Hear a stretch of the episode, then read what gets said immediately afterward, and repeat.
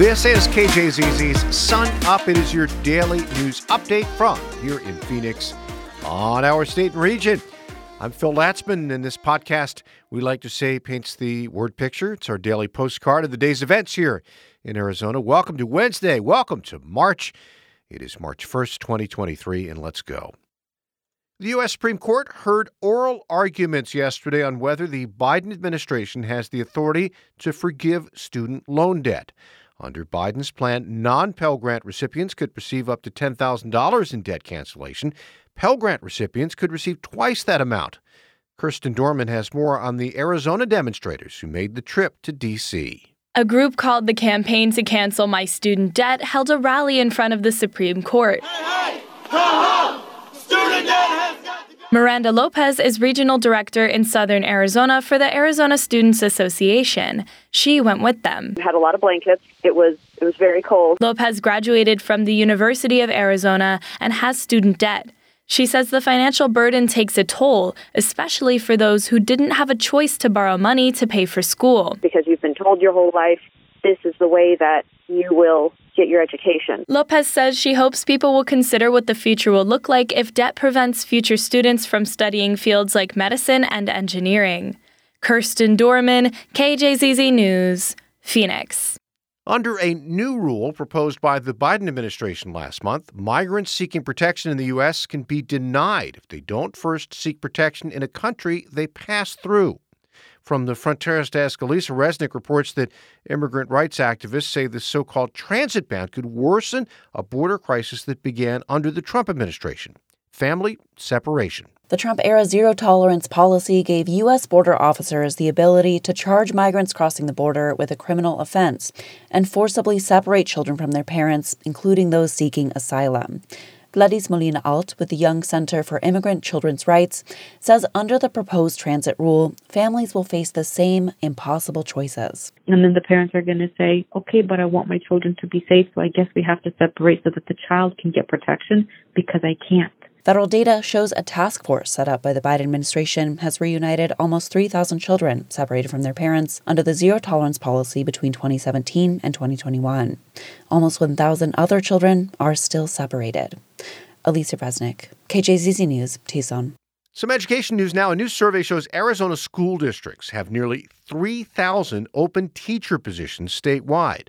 One way the legislature is addressing that shortage is by proposing a salary increase. But Arizona Education Association President Marisol Garcia says raises for teachers will not fully address the problem. Every front office worker, cafeteria worker, janitor, they are um, seen in parity with us and they keep the schools open. So we need to talk about raises for them. That would help alleviate a lot of the stressors happening on educators. Garcia says educators having to take on more than just their contractual duties has also caused a lack of retention. The hotel industry says Congress can help with its shortage of workers by attracting more immigrants. From the business desk, Christina Estes reports. Despite boosting pay and benefits, nearly 80% of hotels report staffing shortages, according to a new survey by the American Hotel and Lodging Association. The group has produced an ad pushing for bipartisan action to incorporate more immigrants into the economy. Millions of jobs are unfilled because businesses can't find workers. We need our leaders in Congress and the administration to come together to pass common sense immigration solutions. The initiative advocates for a fair, efficient, and long term system to encourage legal immigration. Hotel employment is down about 200,000 compared to pre pandemic, Last year, Phoenix was among the first markets chosen when the association launched an advertising campaign to increase awareness about career opportunities. Christina Estes, KJZZ News, Phoenix. The city of Tucson will receive $900,000 from the U.S. Department of Transportation for a new bicycle and pedestrian bridge.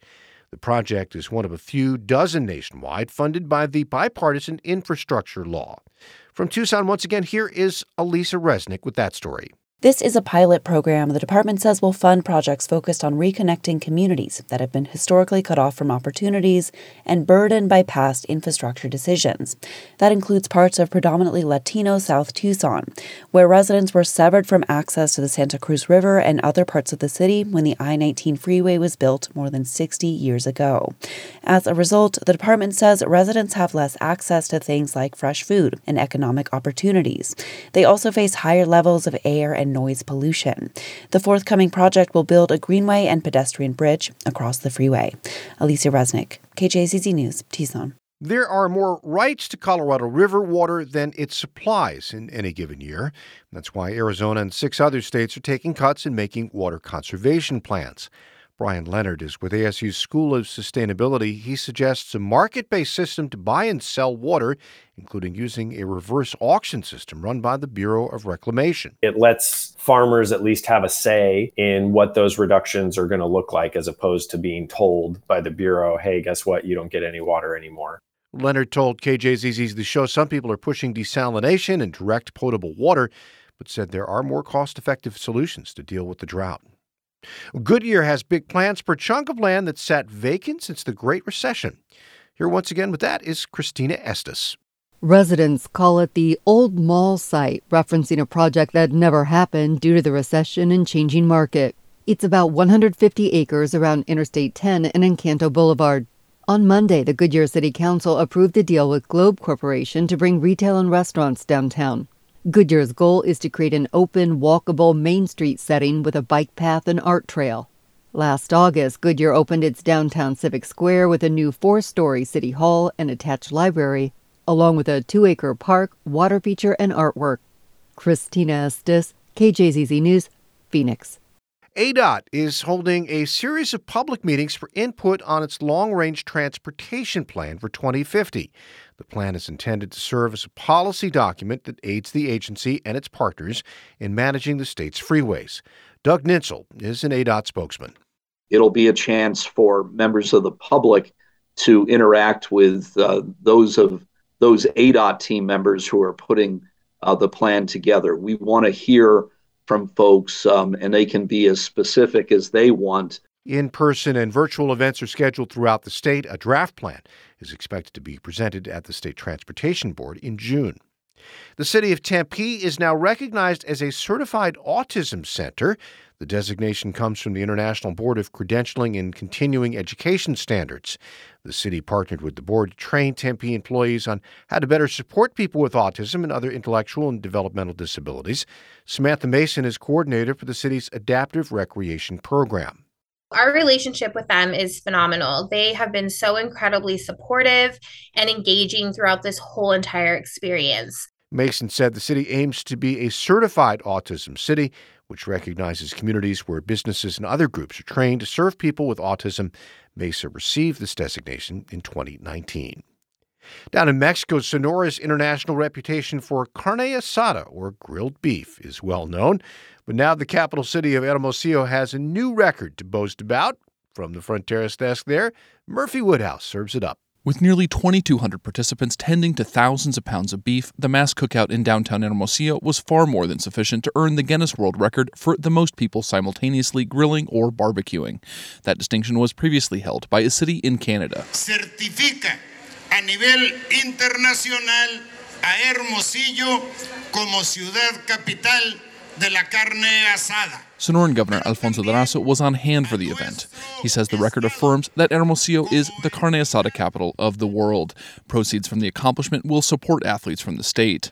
Hermosillo previously won Guinness recognition for the longest grill at more than a kilometer in 2005 and the largest serving of tacos in 2015. Murphy Woodhouse, KJZZ News. Yeah, in sports and hockey, Nick Schmaltz had a goal and an assist. Karel Vejmelka stopped 23 shots. The Coyotes beat the Blackhawks last night in Tempe 4 to 1. Chicago came out flat after trading star winger Patrick Kane to the Rangers in a three way deal that also involved Arizona. The Coyotes fit in by paying a portion of Kane's $10.5 million salary so the Rangers can fit him in under the salary cap. That's in return for future considerations from New York. Basketball Kevin Durant is expected to make his Suns debut tonight in Charlotte against the Hornets. Suns made the announcement on social media Tuesday.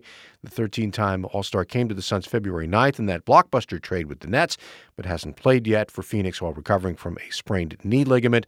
The 34 year old, still one of the game's elite scorers, though he's averaging nearly 30 points per game this season for the Suns. And that does it for this Wednesday version of KJZZ Sun Up, Arizona's morning news podcast, as we come in like a lion on this March the 1st. I'm Phil Latzman. Thanks for being with us, and we will do this again tomorrow.